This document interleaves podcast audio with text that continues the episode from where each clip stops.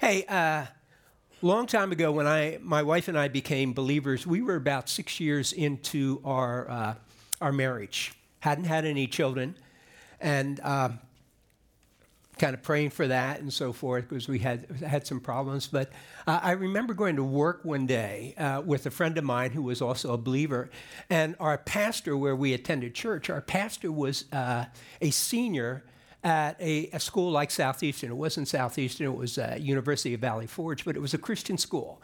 And uh, as we were going to work, my friend says, he said, "You know, I think I'm going to go to college where Pastor goes." I said, "Why do you want to do that?" And uh, we were uh, carpenters at the time, and uh, he said, Well, I, I just want to know more about God.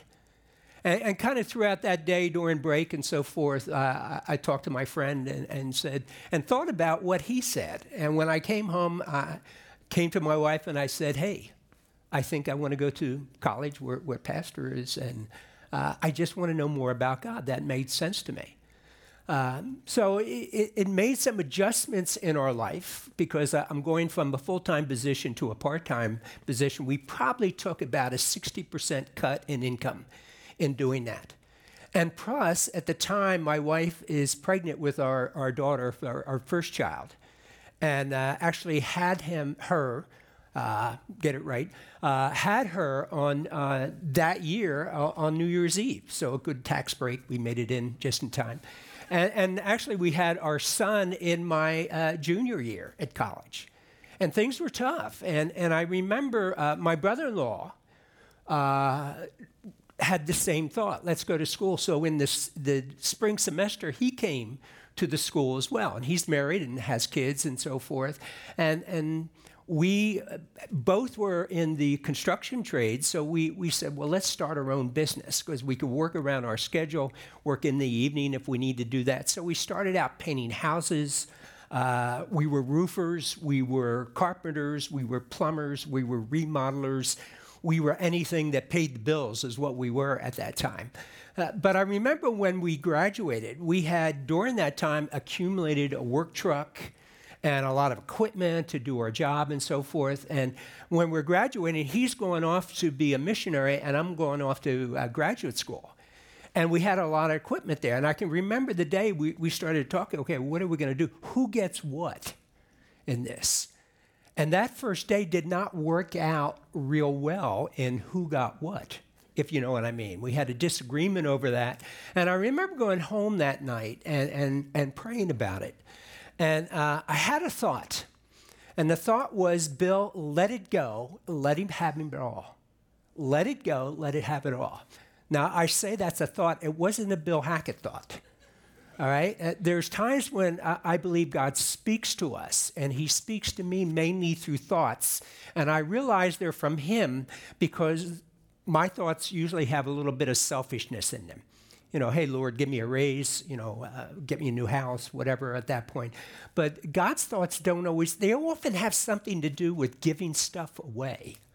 You know, you see that person over there, and the thought is, you know, go give them $10 or give them $20 or something along that line.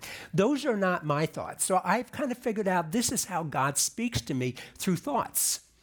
And, and uh, in thinking about the message today and, and coming up with this, I thought about I thought about the passage, but God was really in it at that point. I thought about the passage in Isaiah 55. Uh, verses 8 and 9. You probably have heard it before, where uh, God is speaking through the prophet Isaiah, and he's speaking to uh, the Israelites. And he says this He says, My thoughts are not your thoughts, my ways are not your ways. As far as the heaven is from the earth, so are my thoughts higher than your thoughts and my ways higher than your ways. I think you're seeing it up there, right? And so uh, I've, I've always kind of heard that verse, and that's what was happening in this situation with my brother in law. Those were not my thoughts. But you know, it, it's it's developed a relationship that we've had for years. My wife, it's my wife's brother, and we talk back and forth. Actually, uh, my her brother is married to my sister, so we're really kind of double uh, family there. We're not from Arkansas, but you know it's okay. Uh, and those of you from Arkansas, I just lost you at that point. I understand. Okay, so forgive me, Lord, and keep your mouth shut, Hackett. Okay, all right.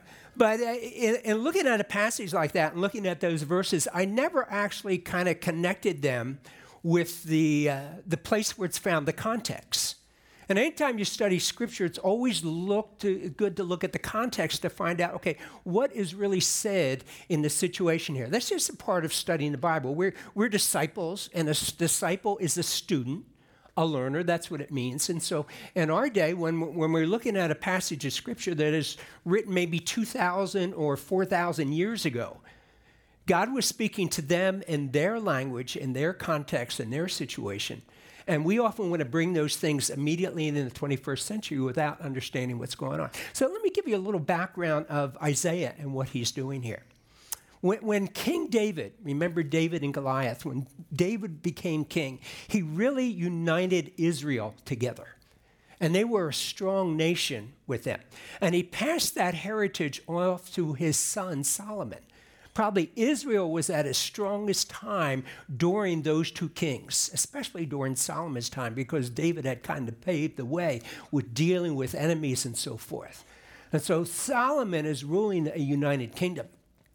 When Solomon passes away, his son comes in and becomes king. And the tribes of the north came down and said, You know, your father treated us pretty harshly we're hoping you'll kind of let up on that. And so Solomon's son asked the elders, and he said, What should I do? And they said, Yeah, you know, if you actually let up on them, you will have people that really will serve you and will be with you and be united with you.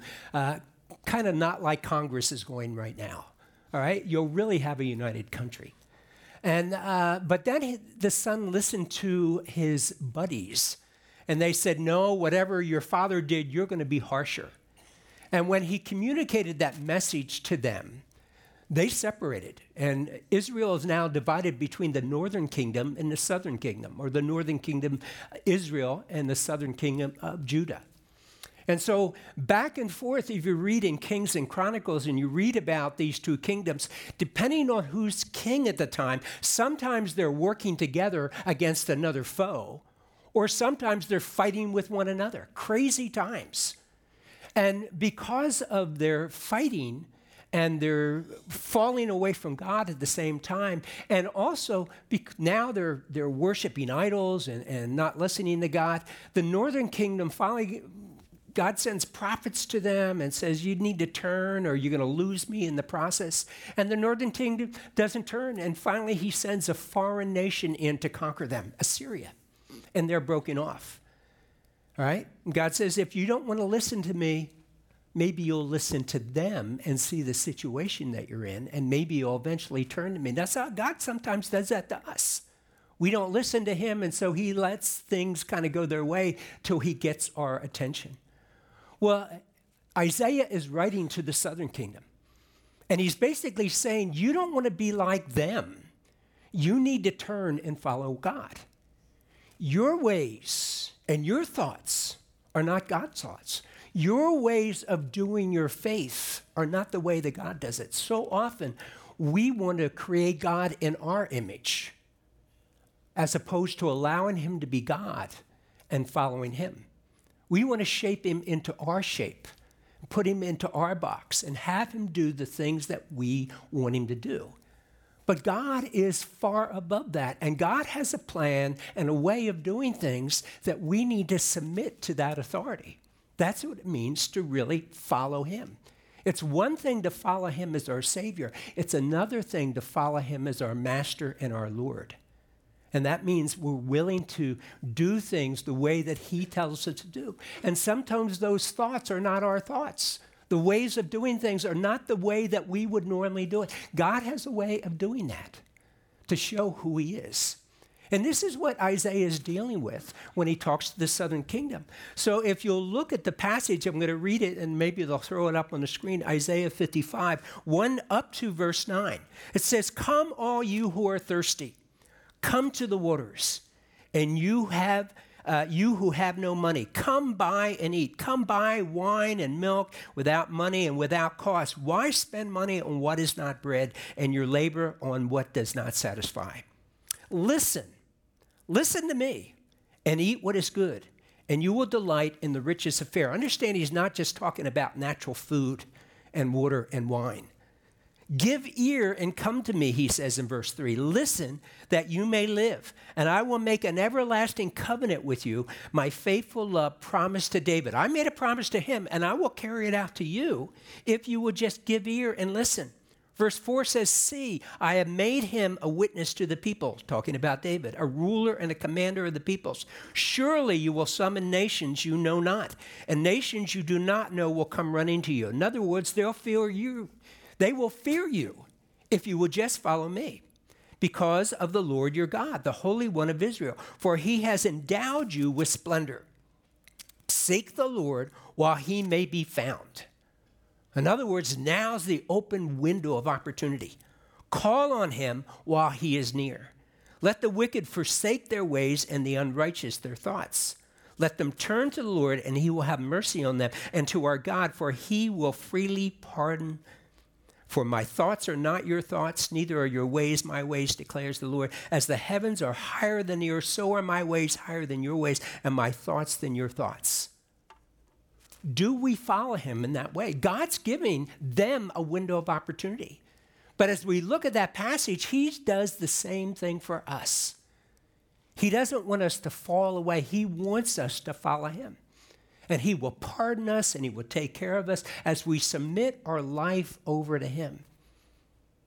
That's what we just sung about, that He is good and His grace is always available for us. Is it? He says, Hey, the window is open. Seek me while I may be found. Call on me while I'm near.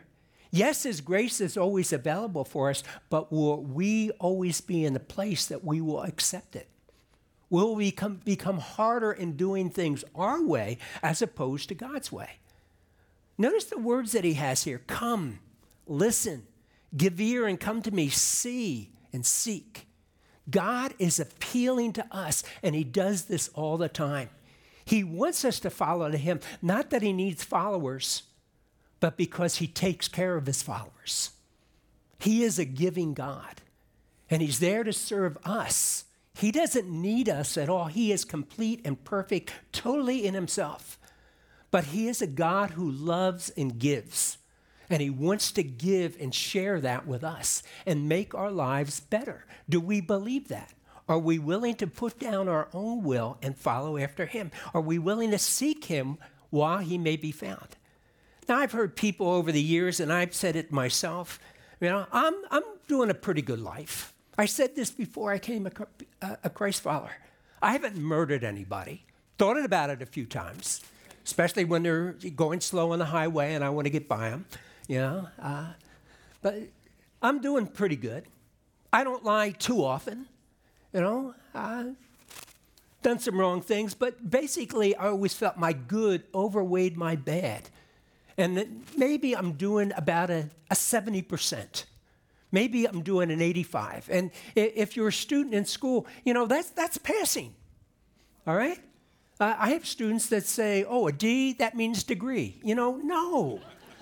you don't want them to be your medical doctor. You know, you maybe ought to check them out. What did you get in school?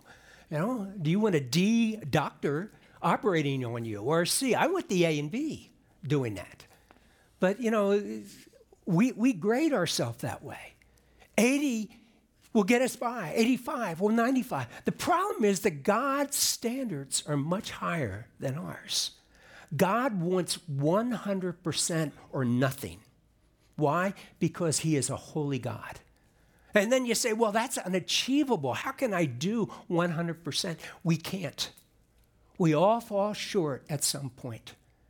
All of us have probably gone at least one mile over the speed limit. We are now lawbreakers. Well, maybe they won't arrest you for that, but we have broken the law and we got by. And so we'll do it again and again and again. Right? I think you have up to 10 miles over the speed limit. All right? Now, I just broke some rules because I told you that secret, but that's what a Florida Highway Patrol person told me. All right? Make sure you put your blinker on it and you're not weaving it out. He also told me that. All right? But it, it seems to work when I pass them on the, on the highway and, and they don't come after me at that point. Well, I was in that 10 mile speed limit. I'm giving you too much information for law breaking. But, you know, we're lawbreakers at that point. And so, what has God done?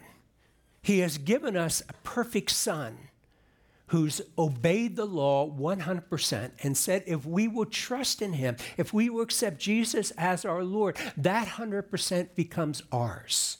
That covers us because we cannot do it on our own, be perfect, be complete, but only with him.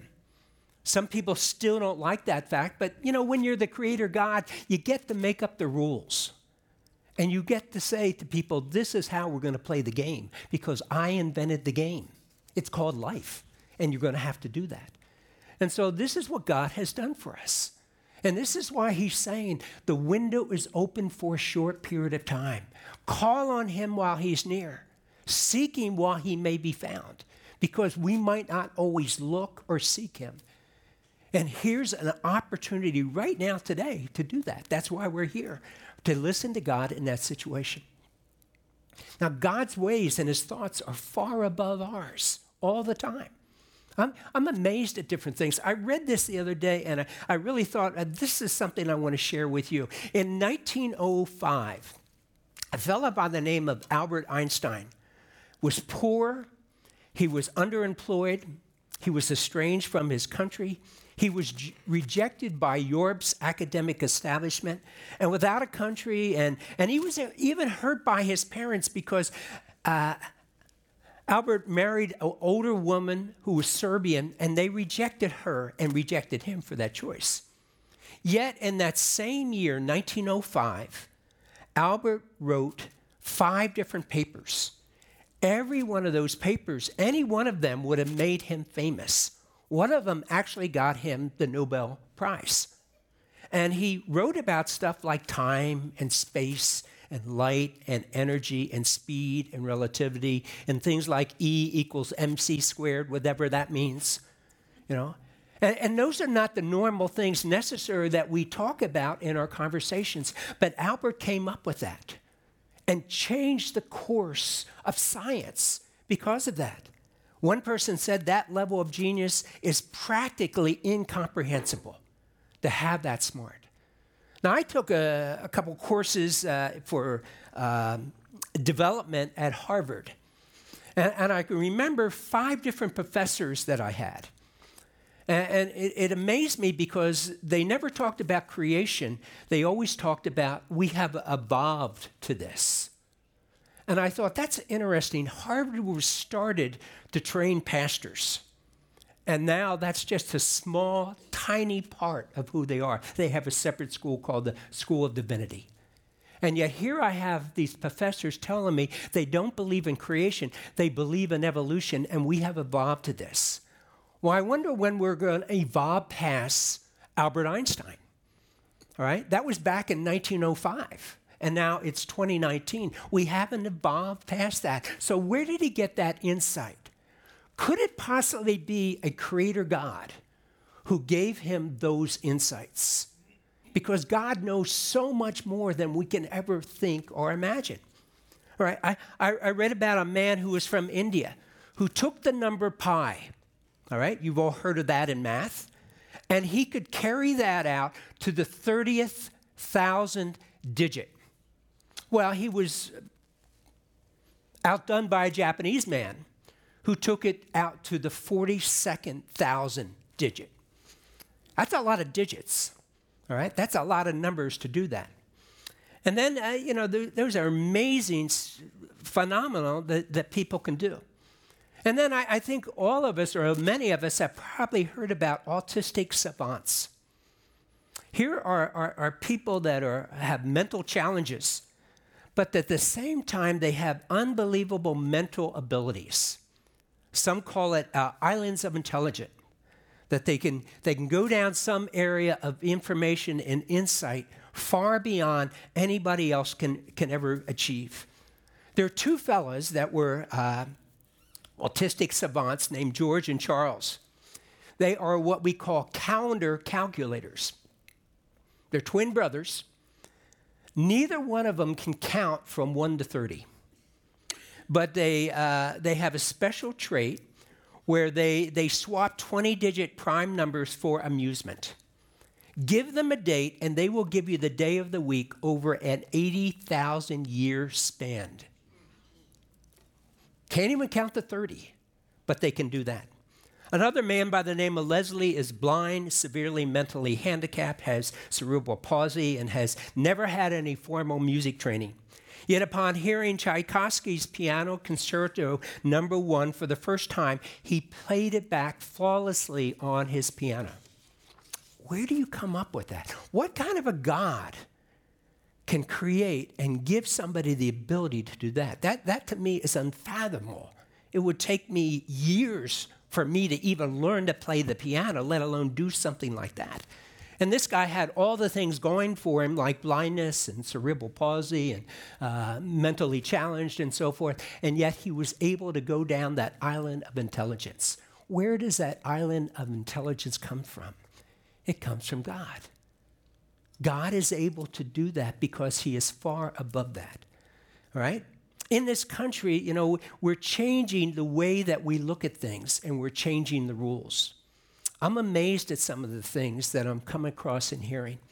You all hear about states that are changing the Roe versus Wade laws and so forth. And I heard one congresswoman from New York said that a person isn't a human being until they're actually born into this world. Up to that point, they are not a human being. And I, I just want to say, did you ever take a science class or biology? You know, that's another heart that's beating inside you. And yet we want to support something like women's rights. I'm all for women's rights. But when you have a baby, that's another person inside you. Realize that. Now we're dealing with things like gender issues, that you can decide on what gender you are. I'm sorry, I'm old school I always thought if somebody's troubling you as to what your gender is, go into a room with a full length mirror, strip down, look and see what you have or what you don't have. That's what you are, right? That's what you are. But we don't want to believe that anymore. Now, you, you know, you can make this up from yourself. Hey, I'd love to be six eight. And all the wanting and wishing in the world is not going to make this five six person become six eight. I'm five six. Deal with it. Now, actually, in Florida, being six eight is probably at a disadvantage because heat rises. It's cooler down here. But at some point, you of kind of have to accept the cards that God has dealt you and deal with it. And I think it's our role as parents and as educators and as uh, older people to give some wisdom to some of these people that are struggling with this. Yes, we love them. And I can understand that maybe somebody's going through a time of dealing with that, and we need to love them in the process. But we have to give them some facts, right? You are biologically a man or you're biologi- biologically a woman. That's what you are. At some point, you have to accept that, right? And deal with that. Life will be a lot less complicated if you do that. God has a way of doing that. Why? Because his ways are not our ways and his thoughts are not our thoughts. There's a reason why he made us the way that he made us. When are we going to accept that? God does some things strangely at times. I don't know when I read about the start of the Jewish nation and I read about Abraham and Sarah. Abraham was 75 years old when God told him, You're going to be the father of many nations. 75. And it doesn't happen for another 25 years. And his wife is 90 when she gives birth to Isaac. And I'm thinking, why didn't you kind of wait till they were in their teenage years and do that? Why didn't you wait till they were in their 20s? You waited. Why? Because God wants to show what he can do when we trust in him. Right? Why does a storm come up when the disciples are in a boat with Jesus and Jesus is sleeping? Why? Because God wants to show who this Jesus is. Why, when Paul and Silas are out preaching the gospel and they get arrested for doing it? God, what are you doing here? And then an earthquake comes and their, their shackles are released, and they end up leading the jailer and his family to Christ. And I love the story of Gideon. When God comes to him, he calls him a mighty warrior. And, and Gideon's saying, what are, you, what are you talking about? Don't you know I'm in the least tribe and I'm the least in my tribe? And, and the Midianites are constantly harassing the Jewish people at that point. And, and God is calling Gideon to come against them. And so Gideon gets 32,000 men and he says, Okay, we're ready to go fight them. And God says, You have too many men. What? You have too many men. And he says, Ask those who really want to fight to stay and those who don't want to leave. And 22,000 leave. And he's left with 10,000 men. Well, I guess we can do it with 10,000. And God says, You still have too many, too many. And so they, they, they kind of have a drinking contest and how they uh, lap up water out of the brook. And he ends up with 300 men. And they don't even have weapons to go against the Midianites. Why? Because God is doing his thing his way. It doesn't make sense at all. And if you're Gideon, you better hear an angel talking to you, have some thoughts there, and recognize that thought is of God, that things are not necessarily done your way. That's the God that we serve that does that sort of thing.